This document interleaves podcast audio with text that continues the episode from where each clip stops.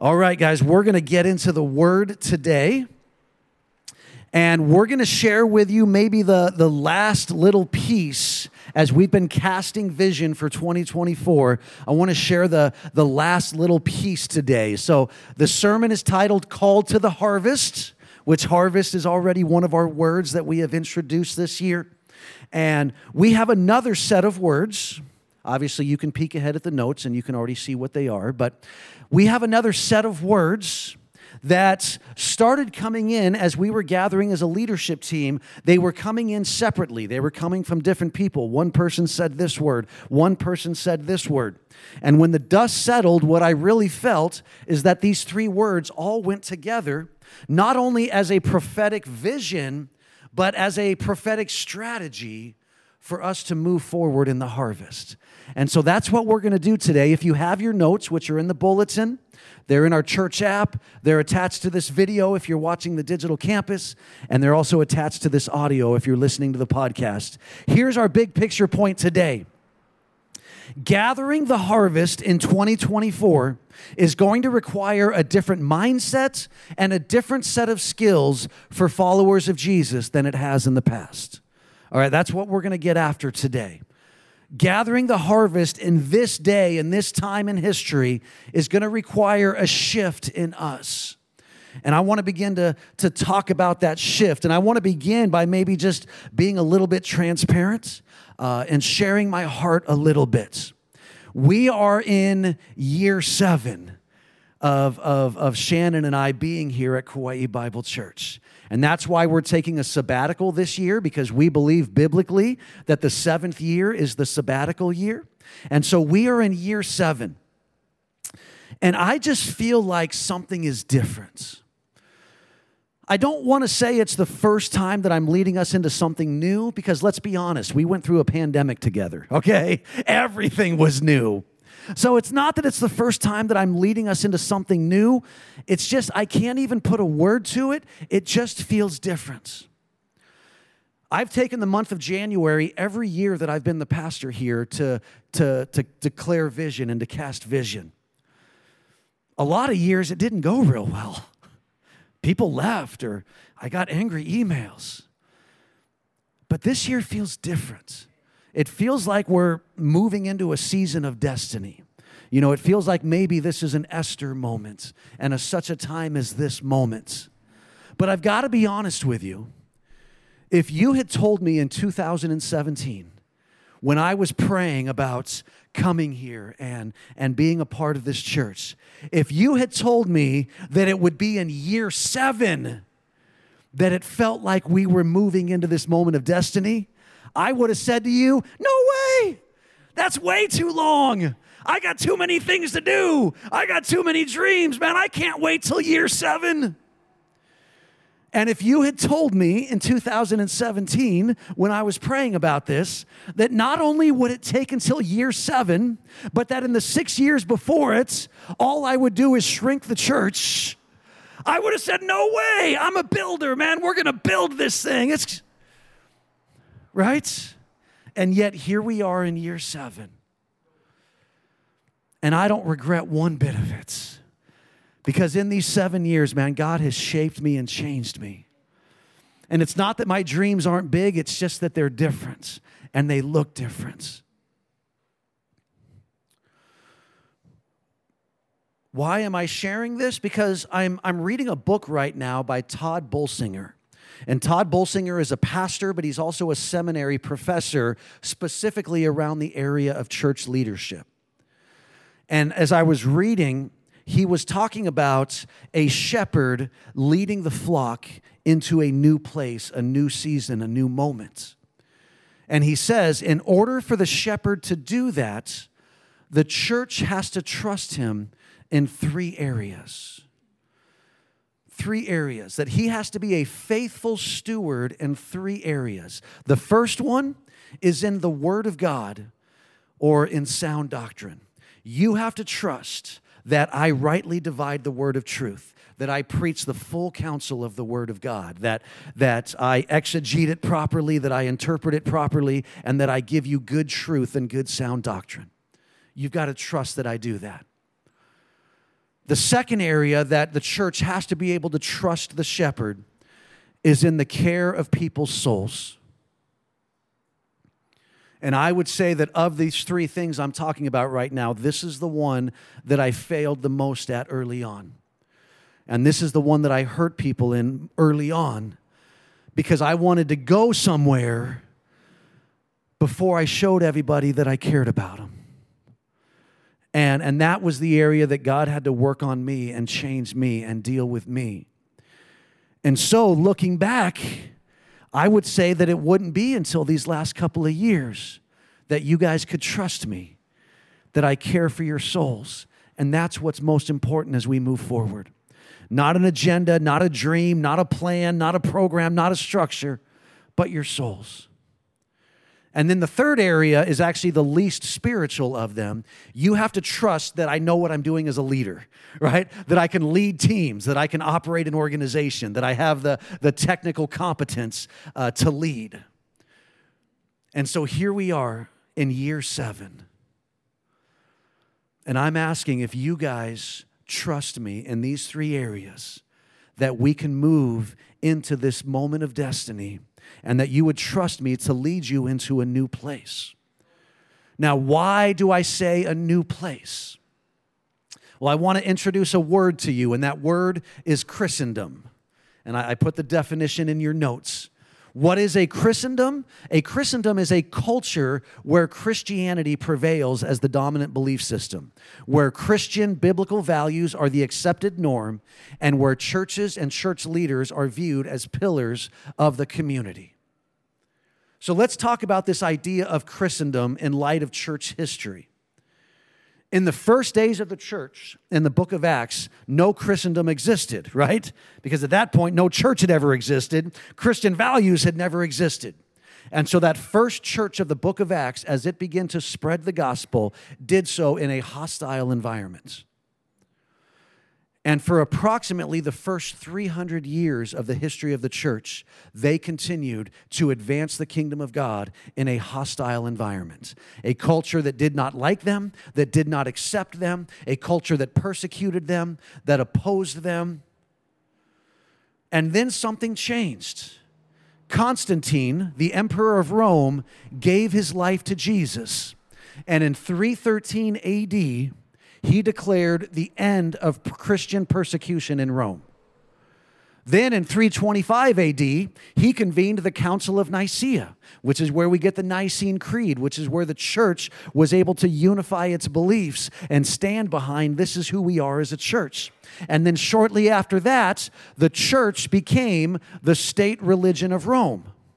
Now, honestly, there's probably a lot of negative things that came. You know, I don't ever want the church to be the state religion of any country. That's not the purpose of the church. But I just want you guys to understand that that's where Christendom started. When the Church of Jesus Christ became the state religion of Rome, that was the first Christendom. Now, 1700 years later, the Western world, which we would define the Western world as Western Europe, and then eventually Western Europe conquered North and South America, right? So that's the Western world. That for 1700 years, the Western church in the Western world operated in a Christendom. We operated in a culture where Christianity was the prevailing belief system, Christianity was honored, its values were honored for 1700 years until about 25 years ago. And now we no longer live in a Christendom. The culture, not only of the United States, but even of many of those same Western European nations, has moved away from a Christendom. Why does this matter? Because we have to function differently right? In a Christendom, all we have to do is put on a great church service every Sunday. And as long as we keep putting on a great church service every Sunday, people are going to eventually show up because everybody has a positive view of the church and eventually they decide, you know, we want to raise our kids in church and and church is a good place to be and when people show up to church in general, they know what's going on. And as church members, maybe the most difficult thing we have to do is invite people to church.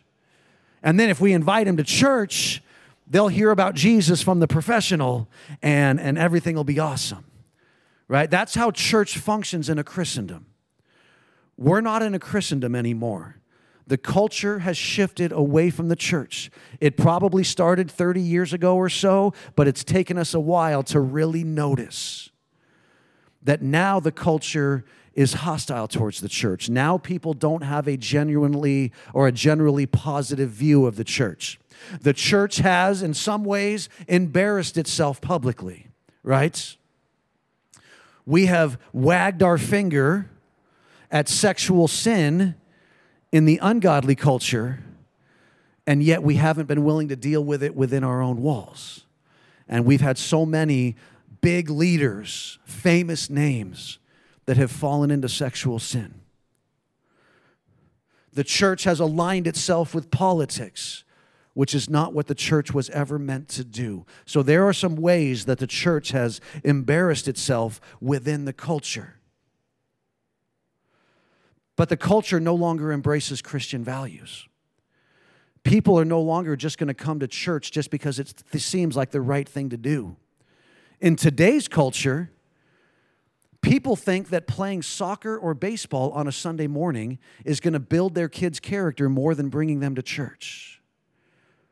Right? Are you guys following me? Which means that the Western church today, we can now relate to the church in the book of Acts more than any Western church before us because we are now operating in the same environment as the original church in the book of Acts. We are operating in a culture that is hostile to what we believe, that is opposed to our values, that doesn't respect who we are as an institution. We are no longer in Christendom.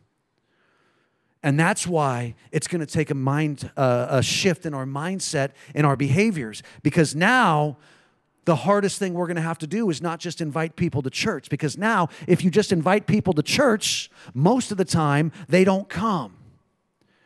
What does that mean? Well, because they don't have a generally positive view of the church. What that means is is we're going to have to reach them differently now. I want to share with you about Lewis and Clark and their Corps of Discovery. If you guys are familiar with the Lewis and Clark expedition that took place from approximately 1803 to 1806, uh, they were commissioned by the U.S. government. If I'm not mistaken, it was Thomas Jefferson who commissioned them. Now, of course, for explorers, their passion is in discovery, right? But for the governments that commissioned them, their passion is economy right? Think about all the explorers, even James Cook, right? They were commissioned by a government who had economy in mind. And so the US government had economy in mind. They believed that there was a water route that could take them from the Mississippi River all the way to the Pacific Ocean. And if they could establish and map that route and control it, then they could control all of the trade coming into the continental North America, right? So they commissioned Lewis and Clark. Why? Because Lewis and Clark were known as the greatest river navigators in America. And this is what they thought they thought if they could find the Missouri River where it branches off from the Mississippi, and they could track it all the way to its source, that at its source it would connect with possibly the Columbia River, which would go all the way to the Pacific Ocean. And so you had these river navigators and their team, and they were perfectly equipped to navigate rivers. They were going to find the river course from the Mississippi to the Pacific Ocean. But something went wrong. Anybody want to venture a guess as to what went wrong? The Rocky Mountains. That's what went wrong. Nobody thought the Rocky Mountains would get in the way. I want you to hear this journal entry from Meriwether Lewis on May 26, 1805. He said, In the after part of the day, I also walked out and ascended the river hills, which I found sufficiently fatiguing.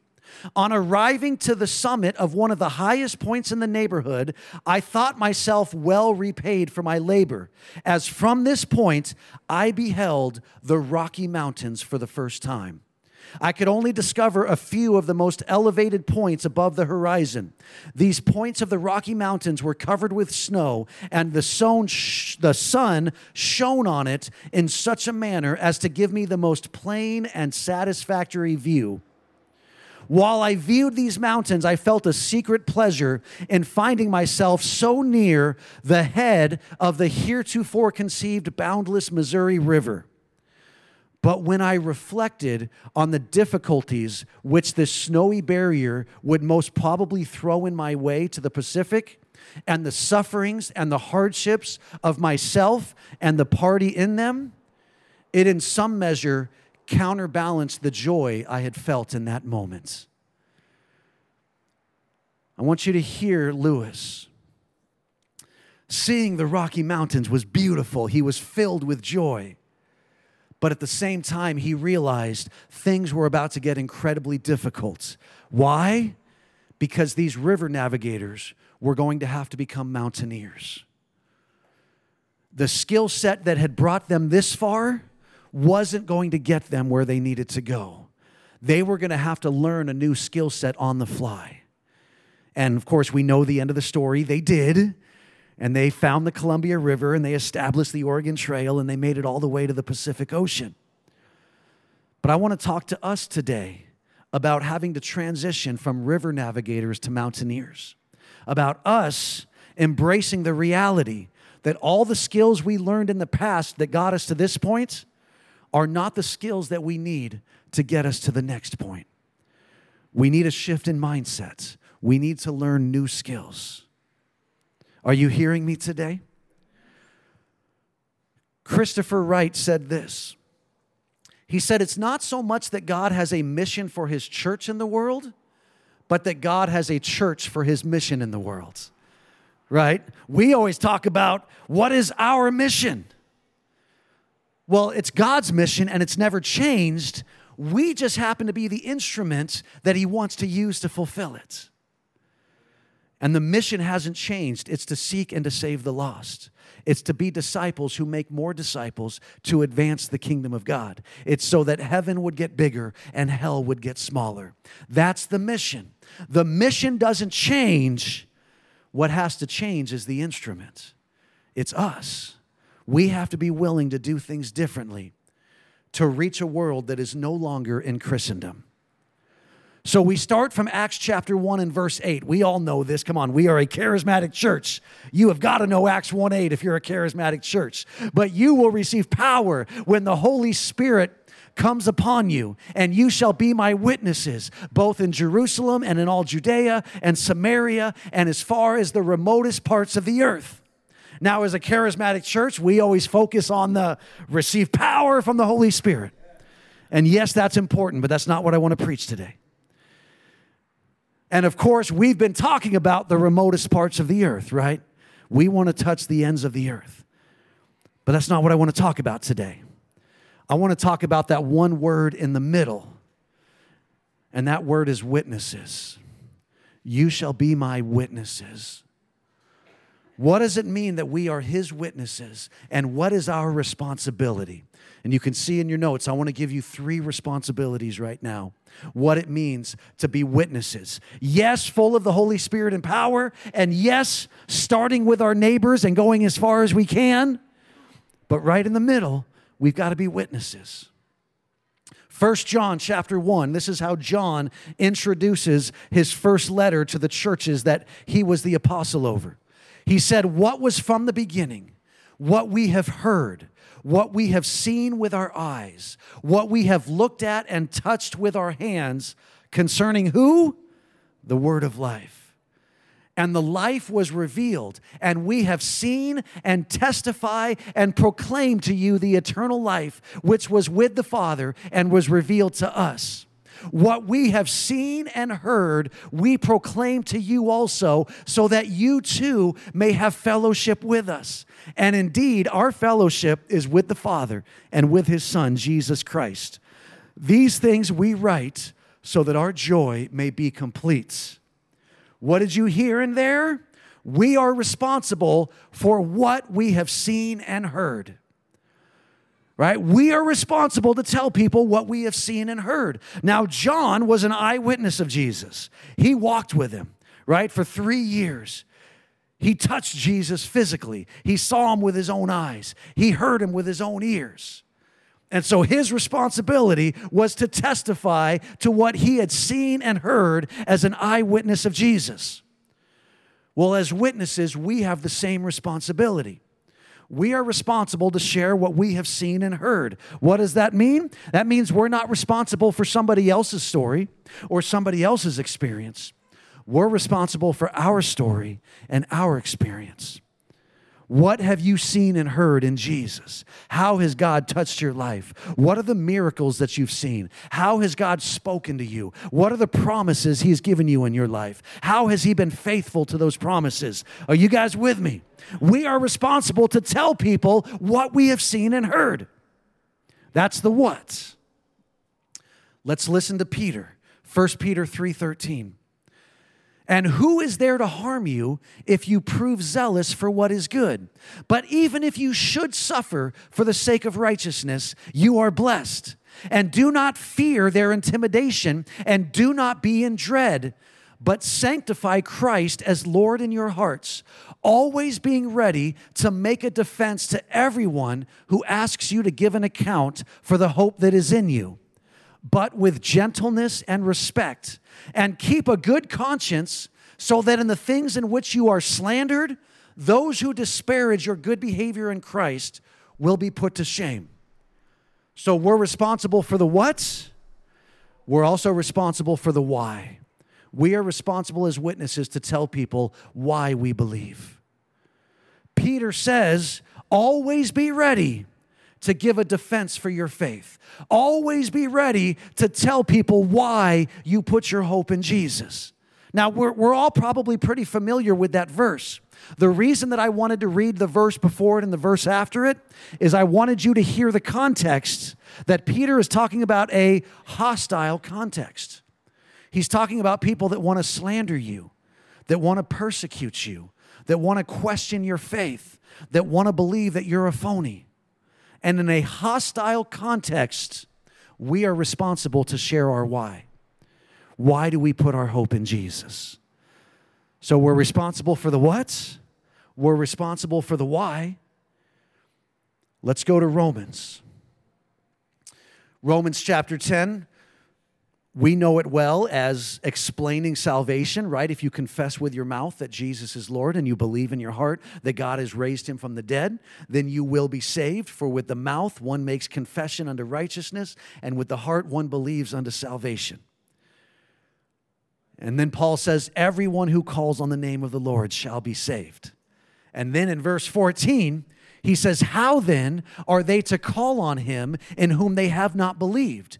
And how are they to believe in him whom they have not heard? And how are they to hear without a preacher? But how are they to preach unless they are sent?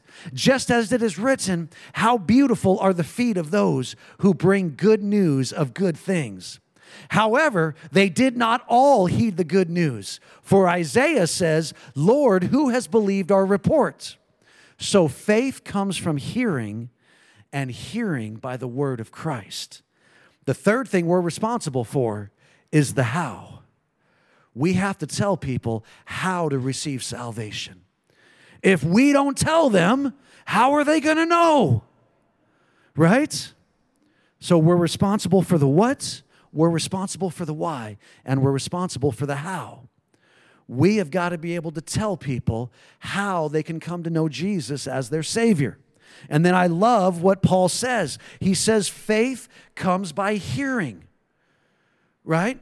And so, how are we going to get a hostile world to listen to our message? We speak the message of the word of Christ, and their faith will come because they hear it. That's why Paul says, I am not ashamed of the gospel, for it is the power of God for salvation, right?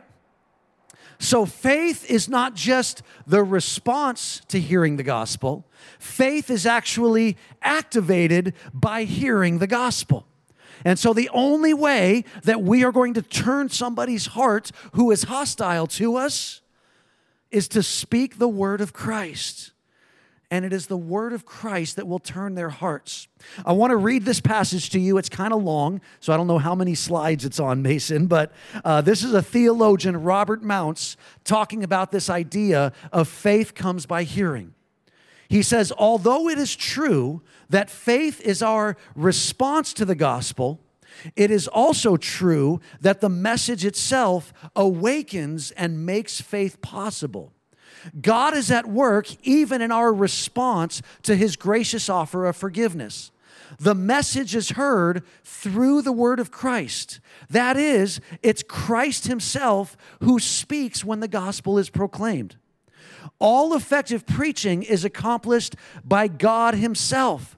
The messenger, that's us, is at best merely the instrument used by the Holy Spirit as a necessary part of the process.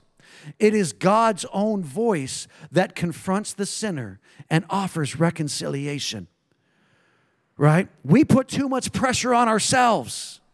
What if I fail? What if I'm not good enough? If you're speaking the words of Christ, it's not on you. Because when you're speaking the words of Christ, it's God through the Holy Spirit that is speaking to that person's heart, and that is the only thing that will change their hearts. No eloquent speech or presentation from the, of the gospel from you is going to change their hearts. You simply being an instrument for the word of Christ is what's going to bring faith alive in people who maybe don't have a positive view of the church, who maybe don't have a positive view of you, who maybe weren't looking for Christian values. But when you speak the word of Christ, something comes alive in them. So, what are we responsible for as witnesses? We're responsible for the what, the why, and the how. What have you seen and heard? Why do you believe? And how can they receive salvation? So, what that means is, is now moving forward, our job is no longer to invite people to church. You're like, well, wait a minute, how are they going to get to church? I'll get to that in a minute. Our job now is to be witnesses in a non Christendom world by sharing the what, the why, and the how. And that's where these three words come in. Like I said, these three words came from three different people in our leadership meeting. And so, you know, at first it was like, well, we have to pick one. Whose word do we like the best? And then suddenly it became clear we don't have to pick one all three words go together. And these words are testify, share, reach. Testify, share, reach. So testify. That means tell your story as often as you can, in as many places as you can, tell your what. What have you seen and heard? What is your story? What has been your experience? The most powerful thing about your story is that nobody can take it away from you and nobody can question it. They can question your theology. They can question your ideology. They can question your philosophy. They can question all of those things, but they can't question your story because your story is real. Share your story, right? So I am calling us Kauai Bible Church to testify. I am challenging us to start sharing our story in as many places as we possibly can. And I will tell you this I am praying about, and it hasn't materialized yet, but I am praying about creating a way for all of us to be more effective at telling our story, especially in this digital age. That's a little trailer right there. I'm not going to tell you any more until we've got it for reals. But this year is going to be all about testify. It's going to be all about us sharing our story. Amen. The second word is share. What does share mean? It means contextualize the gospel. I know contextualize is a fancy word, but it just means put the gospel in the context of the person you're talking to, right? I was at a conference this week in Oahu, and uh, um, there was a evangelist from Ghana. I mean, he was a haole guy from the mainland, but he was in Ghana as an evangelist. That's where his ministry called him to. And, uh, and so he shared at this conference, and like any good evangelist, he got to shouting, right? Because that's what evangelists do. And so he was shouting and he was getting all fired up. But in the midst of his shouting, he shared something that I just thought was profound about contextualizing the gospel. And that is, he went through the four gospels in the Bible and how each one of those writers contextualized the gospel. Think about this Matthew was the most Jewish of the four gospels. So Matthew's context was the Jewish people. So if you read the Gospel of Matthew, he contextualized the gospel by declaring Jesus is the Messiah, the fulfillment of Jewish prophecy. And then we go to Mark. What was Mark's context? His context was unbelievers in Rome. Well, what were Roman people all about? They were all about power and action. So when you read the Gospel of Mark, he contextualizes Jesus as a man of power and action, right? One of the most common words you read in the Gospel of Mark is the word immediately. Then immediately Jesus did this. Then immediately Jesus did this. Then immediately Jesus did this. That was the context. Then you've got Luke. What was Luke's context? Well, Luke was a physician and a historian. He was commissioned by somebody who was in the aristocracy. So his context was, I don't even know how to put it, right? Highfalutin people, I don't know, the upper class, sophisticated people, right? People that put their pinky outs when they hold their teacup. So, what did Luke do? He presented Jesus as the perfect man the second Adam. And then John, who was the apostle over uh, the region of Ephesus, which was one of the seats of Socratic philosophy. And Socrates actually used the word logos to represent the God mind, this kind of universal, impersonal idea of God. So, what does John do? He declares that Jesus is the logos and that Jesus is the Son of God, the Logos made flesh. Are you guys feeling me? Every one of the writers contextualized the gospel for who they were writing to. And so when I say share the gospel, we need to ask ourselves how do we contextualize the gospel in our time, in our culture? Right? We've got one gospel script that asks people if you were going to die today, do you know if you're going to go to heaven or hell? Well, that might work for some people, but it might not work for others. You've got to figure out how do you engage people in the context that they are in. David Canestraci, which many of us know, he's been a, a big influence on our church. He was also at the conference. And he talked about in this godless culture that we are in, maybe the biggest open door we have is people's pain because they have followed a lie and that lie has left them empty and in pain. And so maybe the best way we contextualize the gospel is not to say that Jesus is the difference between heaven and hell, but maybe we can say that Jesus is the healer. And the lies that have caused you to be in pain, I've got the truth that will heal your pain. Are you guys hearing me? So we have got to share the gospel. And then finally, we have to reach people. What do I mean by reach people? I mean bring them into fellowship. So that means we're no longer inviting people to church with the hopes that they're going to hear about Jesus from a professional. No, now we're being witnesses. We're telling our story. We're contextualizing the gospel. We're leading people to Jesus. And then when we lead them to Jesus, we bring them into fellowship. You guys get the difference between that and inviting people into church? Going back to First John that we just read a few minutes ago. Verse 3, he said, What we have seen and heard, we proclaim to you, so that you too may have fellowship with us. The proclamation of the gospel comes first, and then we reach them and bring them into fellowship. What is fellowship? It's shared community, it's unity in belief.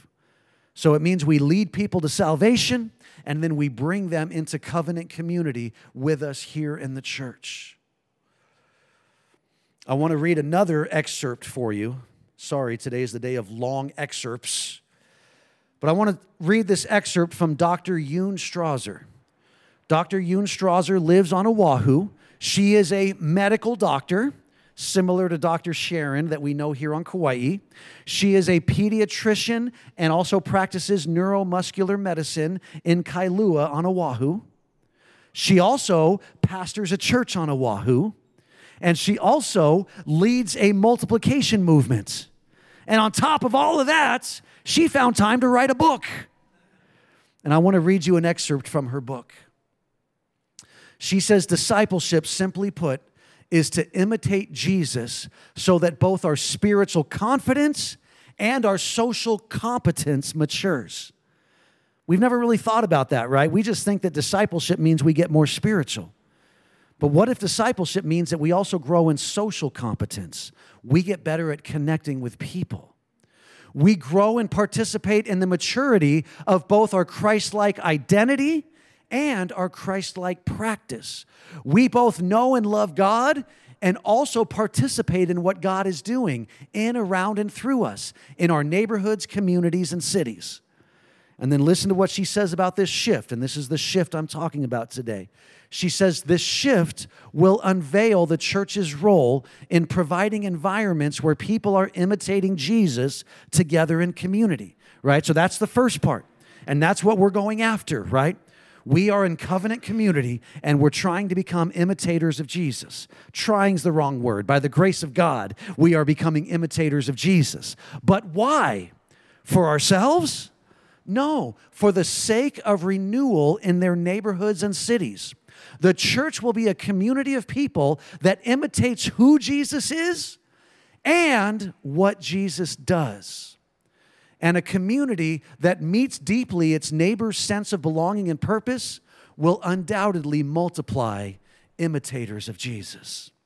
That is the shift. We're shifting from, hey, we gather in church and we love our church, and as long as we keep having a good church service, people are going to keep showing up. We're shifting away from that to saying that in church, we are raising up a covenant community of discipleship where all of us, by the grace of God, are becoming more and more imitators of Jesus, imitators of who he is, and imitators of what he does. And by doing that, our social competence in connecting with a lost world increases. And we begin to meet people's needs for belonging and purpose. And when we do that, they give their lives to Jesus, and we bring them into fellowship, and the church grows and expands, and we screw in more light bulbs. Come on. Let me have the worship team come back up today. We're responsible for the what's, we're responsible for the why, and we're responsible for the how. We are responsible, full of the Holy Spirit, to go into our community and be His witnesses. And now we no longer just invite people to church in hopes that they show up. No, we are the ministers of reconciliation. We reach them right where they're at, and then we bring them into fellowship through the gospel. My last quote, I think it's in your notes. John Stott is an Anglican theologian, and he breaks down Romans chapter 10 like this Christ sends heralds, that's us. Heralds preach people hear. Hearers believe, believers call, and those who call are saved. Come on, that's is what the church is supposed to be doing. We are sent, we preach, people hear. When they hear, they believe. When they believe, they call. And when they call, they're saved. And when they're saved, they come into fellowship. Thank you, Jesus. Will you stand with me today?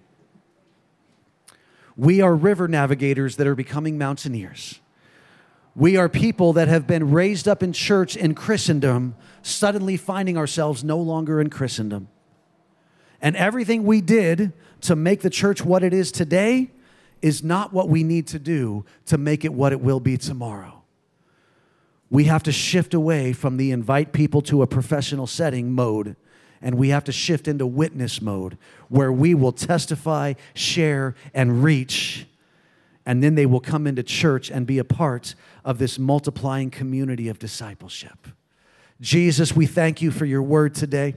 I thank you for speaking to the hearts of our leadership team, that these three words came together by your will and your purpose, Lord. And I thank you for your will and your purpose in this process, God. So, Father, use these three words to shape us as we walk into 2024 and beyond. Holy Spirit, fill us. There is no strategy that works without your power, Holy Spirit. So you fill us, you empower us, and Lord, we will be your witnesses. We will be your instruments. That the power of God can work through us when we speak your gospel out loud. So, Lord, equip us with our story, equip us with our why, equip us with the how, and then, Lord, use our words to confront the hearts of people. Thank you, Lord, for all that we have celebrated today. The harvest is happening at Kauai Bible Church. It's year seven. It's a moment of destiny. We're stepping into something new. So call us to be mountaineers today, Lord. Give us the courage and the strength to be who we need to be in this new season. We thank you for this in Jesus' name. Amen. Amen. Come on, can we sing a celebration song right now? Can we just wrap up this day of celebration by rejoicing in the Lord and rejoicing in the vision that God has called us to?